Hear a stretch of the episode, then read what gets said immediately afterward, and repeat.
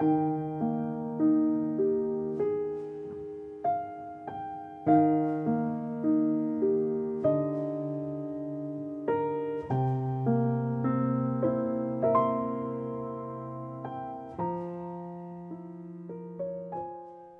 نو عنوان داستان دیگه ای از کتاب آخرین خنده است که می‌خوایم بخونیم.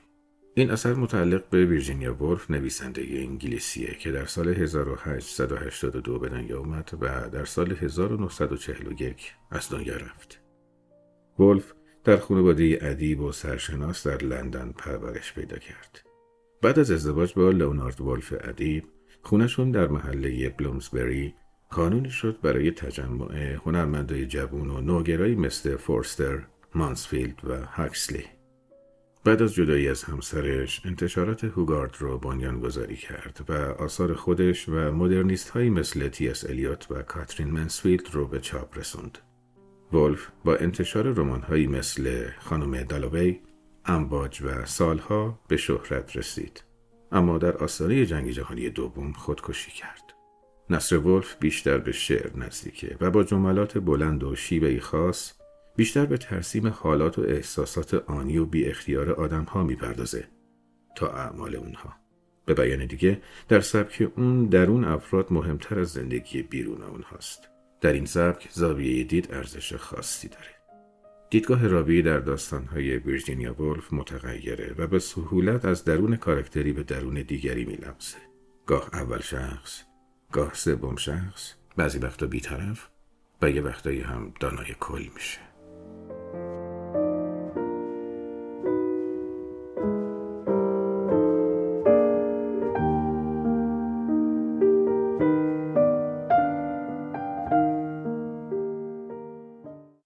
میبل پالتاش را که می‌کند نسبت به آراستگی خود دچار شک شد.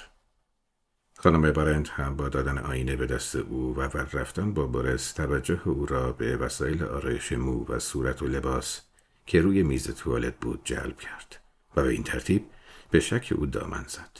شک به برازندگی و آرستگیش وقتی زن از پلکان بالا رفت و با کلاریسا دلوبی خوشو بش کرد این شک تمام وجودش را فرا گرفت و او یک راست به انتهای خلوت تالار که آینه ای در آنجا آویزان بود رفت و خود را در آن نگاه کرد.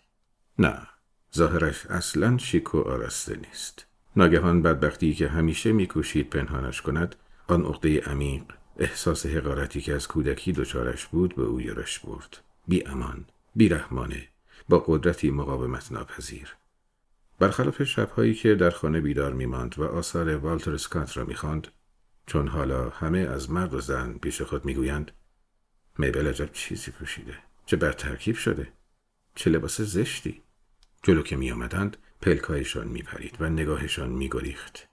این بی ارزگی، بزدلی و فرومایگی خودش بود که او را می افسرد. ناگهان تالار پذیرایی جایی که او ساعتهای متمادی به همراه آن زنک خیاط خودش را برای ورود به آن آماده کرده بود به نظرش پست و چندشا برآمد و اتاق پذیرایی خودش دنگال و خودش وقتی که نامه های روی میز حال را لمس کرده و جست گرفته بود که چقدر یک نواخت. تمام اینها به نظرش لوس و پرفیس و افاده می رسید. همین که قدم به اتاق پذیرایی خانم دلاوی گذاشت تمام این فریب ها کاملا به چشم آمدند. مسخره و بی اساس. شبی که خانم میرل دعوت خانم دلاوی را دریافت کرد فکر کرد که البته نمی‌تواند شیک پوش باشد. حتی تظاهر با هم بیهوده است. مود یعنی برش یعنی سبک یعنی اقلا سی سکه طلا. خب چرا ابتکار به خرج ندهد؟ چرا آنطور که می‌خواهد خود را آرایش نکند؟ کتاب مد کهنه مادرش را برداشت که متعلق به دوران امپراتوری پاریس بود. فکر کرد زنها در آن زمان چقدر برازنده تر، باوقارتر و زنتر بودند. بنابراین خودش را آماده کرد. آه چه احمقانه بود. که شبیه آنها شود و خود را به خاطر فروتنی و دلرباییش ستود و تسلیم فوران خود پرستی شد کاری که سزاوار مجازات است و به این ترتیب خود را به این شیوه آراست جرأت نکرد در آینه نگاه کند نمی توانست با آن فاجعه روبرو شود لباس حریر با مدل قدیمی با آن دامن بلند و های پف کرده و کمر تنگ که در کتاب مد آنقدر برازنده بود به تن او برازنده نبود مخصوصا میان آن آدمهای عادی. احساس کرد یک مدل خیاطی است که جوانها سوزن درش فرو می کنند. عزیزم من چه لباس قشنگی! رضا شاه این را گفت و سراپای میبل را برانداز کرد. با آن حالت تنزالود لبانش که میبل انتظارش را داشت. خود روز مطابق آخرین مد لباس پوشیده بود. مثل همیشه. دقیقا مثل همیشه. میبل اندیشید؟ همه ما مثل مگسهایی هستیم که تقلا می‌کنن لبه یه نبلکی بالا بخزند. و این جمله را تکرار کرد. گویی بر خود صلیب می‌کشید. گویی تلسمی را میجست که دردش را خونسا کند. که عذابش را کاهش دهد. وقتی عذاب می‌کشید ابیاتی از شکسپیر جملاتی از کتابهایی که خیلی پیش خوانده بود ناگهان به سرش می‌زد و او آنها را پیاپی تکرار می‌کرد تکرار کرد مگس هایی که تقلا می‌کنند اگر می‌توانست این را به قدر کافی تکرار کند و مگس ها را ببیند آن وقت کرخت و سرد و آرام می‌شد حالا می توانست مگس ها را ببیند که با بالهای نوچ آهسته از نلبکی بیرون میخزند. با تمام نیرو تلاش کرد. همچنان که جلوی آینه به روزشا گوش می‌داد. تا ببیند روزشا و آدمهای آنجا را به شکل مگس هایی ببیند که میکوشند خود را از چیزی خارج یا در چیزی داخل کنند. مگس های ناچیز، بی اهمیت و پرتکاپو. نتوانست آنها را مگس ببیند. اما خودش را چرا؟ همانطور که خود را مگس می‌دید دیگران را پروانه و سنجاقک می‌دید حشرات زیبا که میرقصیدند پر می‌زنند و میچرخیدند در حالی که او خود را تنها از نلبکی بیرون می‌کشید حسادت و کینه. این نفرت انگیزترین گناهان از معایب عمده او بود. حس می کنم یه مگس پیر زهبار در رفته شلختم با گفتن این جمله رابرت هیدون را واداشت به او گوش کند. به او که با ابراز عبارتی آبکی و سست به خودش روحیه می‌داد و به این ترتیب میکوشید نشان دهد چقدر خونسرد و شوخ است و ابدا خود را نباخته است. البته رابرت هیدون پاسخی کاملا معدبانه به غیر صادقانه داد. پاسخی که زن فورا بتالتش را فهمید. باز هم از یک کتاب. دروغ دروغ دروغ. چون به نظر او یک زیافت همه چیز را یا خیلی واقعی می کند یا خیلی غیر واقعی. او در یک آن باطن رابرت هیدون را خواند. او باطن همه چیز را می‌خواند حقیقت را می‌بیند این حقیقت است. این اتاق پذیرایی این خود و آن دیگری کاذب است. کارگاه خانم میلان به طرزی وحشتناک گرم و خفه و پست بود. بوی پارچه و کلام پخته می‌داد.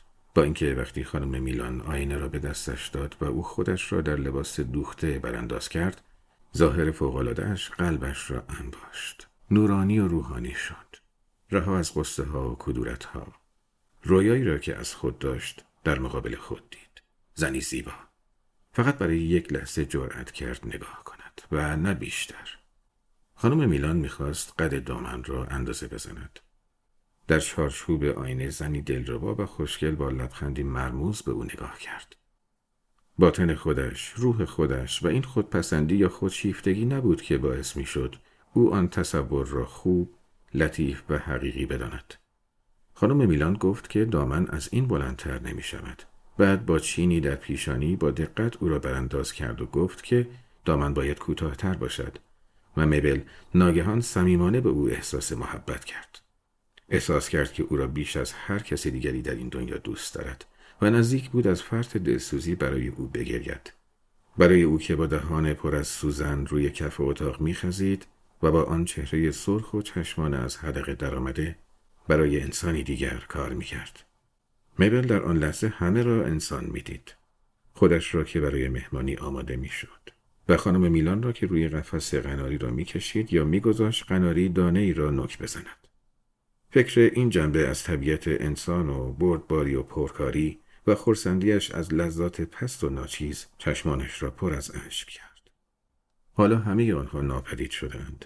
آن لباس، اتاق خیاطی، عشق، دلسوزی، آینه، قفس قناری، همه ناپدید شدهاند و او در گوشه ای از تالار پذیرایی خانم دلوبه کس کرده زجر می کشد و چشمانش به روی واقعیت باز شده است. چقدر پست و ننگین است که آدم با این سن و دو فرزند اینقدر نگران و متکی به نظر مردم باشد و اصول و اعتقاداتی برای خود نداشته باشد. نتواند مثل آدم های دیگر بگوید شکسپیر هست مرگ هست ما همه کپک های بیسکویت یک ناخدا هستیم یا هر چیز دیگر که مردم می‌گویند با خود در آینه روبرو شد. شانه چپش را تکاند. در اتاق به راه افتاد. طوری راه می‌رفت انگار از هر سو نیزهای به سوی لباس زردش پرتاب می شود. اما جای اینکه خشمگین یا اسیانگر بشود چنانکه روزاشا در وضعیت او می‌شد مسخره و دستپاچه شده بود.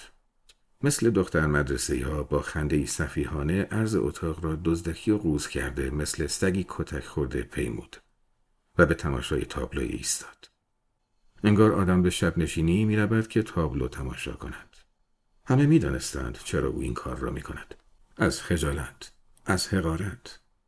همانطور که به تابلو خیره شده بود با خود گفت حالا مگس توی نلبکیه درست در وسط.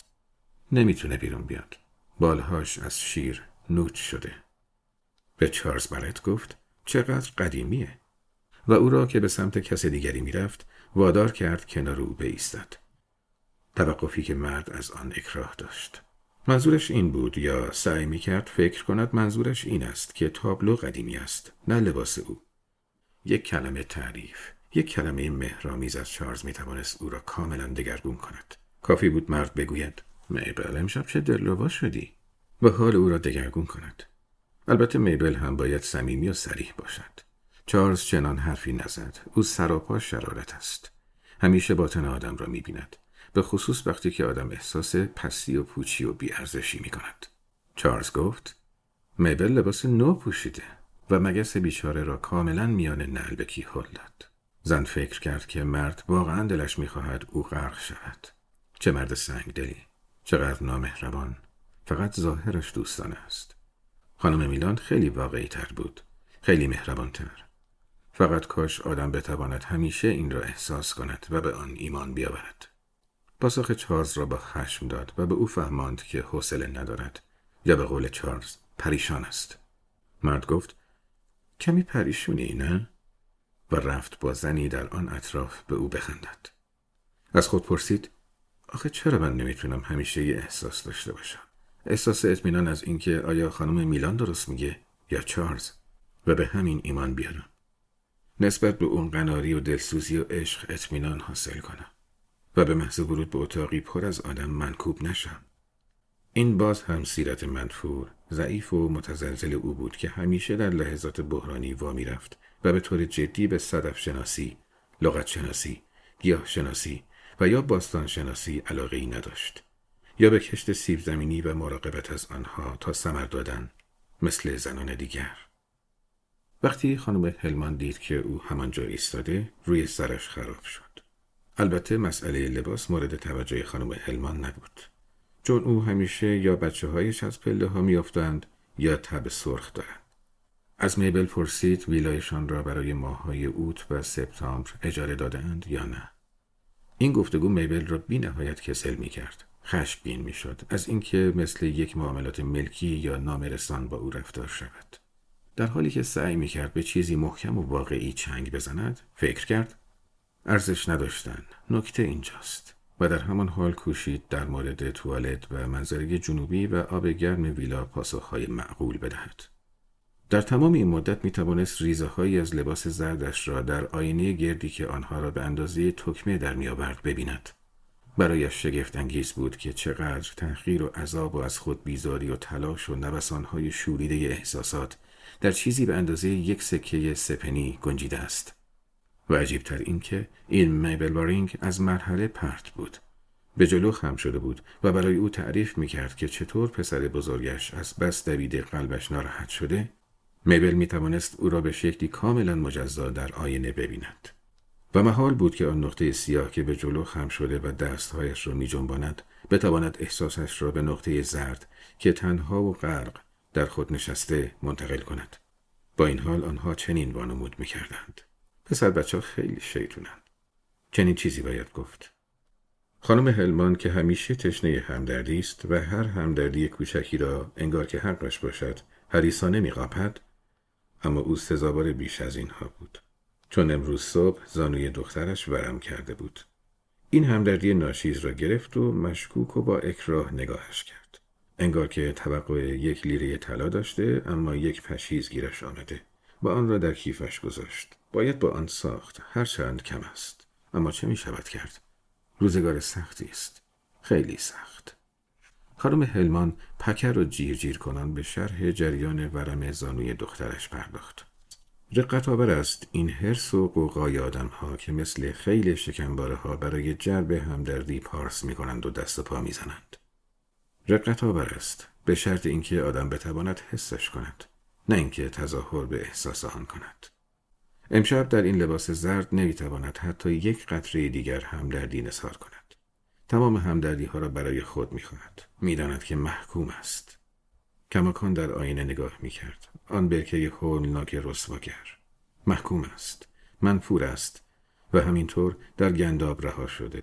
چون موجودی است ضعیف و متزلزل.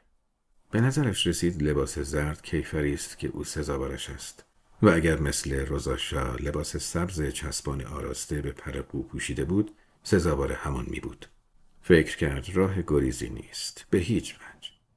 اما آخر همه تقصیرها از او نبود. این نتیجه پرورش در یک خانواده ده نفری بود. همیشه در تنگنای مالی بودند با سیلی صورت خود را سرخ کردند.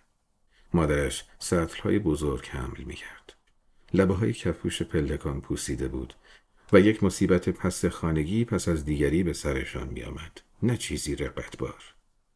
مزرعه گوسفندان ناکام ماند اما نه کاملا. برادر بزرگش با زنی از طبقه پایین تر ازدواج کرد. اما نه خیلی پایین تر. زندگی آنها هیچ چیز خیال انگیزی نداشت. آنها محترمانه در ییلاق های ساحلی می پوسیدند. همین الان هر یک از خاله هایش در یک پلاژ آب معدنی خوابیدند. طوری که پنجره های جلو مستقیم به دریا باز نمی شود و این چقدر بهشان می آید. به همه چیز کجکی نگاه می کنند. خودش هم همینطور است. درست مثل خاله هایش. به رغم آنکه همه رویا درباره زندگی در هندوستان به عنوان همسر قهرمانی چون سر هنری لارنس که بانی یک امپراتوری بود کاملا ناکام شده بود. هنوز هم با دیدن یک هندی دستار بر سر به هیجان میآید. با هیو برت ازدواج کرده بود. با سمت مطمئن و دائمش به عنوان کارمندی زیر دست در دادگاه. و در خانه کوچک زندگی را سر می کردند بدون مستخدمین درست و حسابی. و قرمه یا نان و کره می خوردند. خانم هلمان از کنارش رفت. در حالی که او را خشکترین و بی احساسترین آدم یافته بود. و نیز بد لباسترین و بران بود که از تیپ ناهنجار او برای همه بگوید. اما میبل وارینگ تنها بر آن مبل آبی نشسته بود و روی کوسن مشت می‌زد تا مشغول به نظر برسد. چون نمی‌خواست به چارلز برت و روزا شا بپیوندد که مثل زاغی ها گپ می‌زدند و شاید کنار شومینه به او میخندیدند. با این حال گاه لحظات دلچسبی هم به سراغش میآیند. مثلا مطالعه آن شب در تخت خواب. یا روز عید پاک در شنزار ساحل زیر آفتاب بهتر است به همین فکر کند انبوهی از چمن مات مثل یک دسته نیزه به آسمان رفته بود. آسمانی آبی مثل یک پوسته چینی. سخت و محکم بود و سپس نغمه امواج که می سرودند هیس هیس و فریاد بچه ها که پارو می زدند. بله لحظه ملکوتی بود و زن احساس کرد که آنجا در دستان الهه جهان آرمیده. الهه سنگدل اما بسیار زیبا. و خود او بره ایست لمیده در محراب. این افکار لوس گاهی به سر آدم می‌زند. اشکالی هم ندارد. به شرط آنکه آدم آنها را به زبان نیاورد. همینطور با هوبرت گاهی به طور غیر مترقبه بریدن گوشت سر نهار یک شنبه بی هیچ دلیلی باز کردن نامهای برود به اتاقی لحظاتی ملکوتی را میچشید. آن وقت به خود می‌گفت چون این را به کس دیگری نمی‌گفت. همینه. بالاخره اتفاق افتاده. همینه. عکس این حالت هم همینقدر حیرت آور است. یعنی وقتی همه چیز فراهم می شود موسیقی، تعطیلات، هوا، تمام وسایل خوشی فراهم می شود آن وقت هیچ اتفاقی نمی افتد. آدم خوش نیست. همه چیز یک نباخت می شود فقط یک نباخت همین و بس. باز هم خود مفلوکش بود بدون شک. او همیشه مادری پریشان ضعیف و نالایق و همسری سست که خلصبار حیاتی بیرنگ را در سر می کرد و هیچ چیز شاخص یا بارزی نداشت. همه چیزش یک جور بود. مثل همه برادران و خواهرانش. شاید به جز هوبرت. همه بیچاره و بیمایه و بیورزه بودند و ناگهان در میان این زندگی خزنده زن بر یک موج قرار می گرفت. مگس مفلوک با تقلا بیرون می آمد. بله چنین لحظه هایی هم داشت. این داستان مگس و نلبکی را که مدام به ذهنش میآید کجا خوانده بود اما حالا که چهل ساله بود ممکن است چنین لحظه هایی رفته رفته کمتر شوند و او به تدریج از تقلا دست بردارد اما اینکه رقت انگیز است طاقت فرساست شرماور است فردا به کتابخانه لندن می رود و به طور اتفاقی کتابی عالی سودمند و شگفتانگیز می رود. اثر یک روحانی یک آمریکایی ناشناس.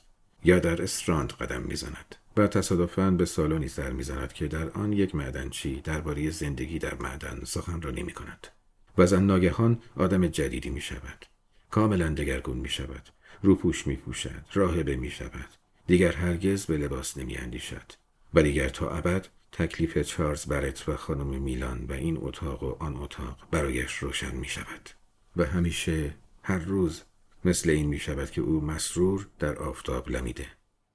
خوشبختی همین است. از روی مبل برخاست. تکمه زرد هم در آینه برخاست.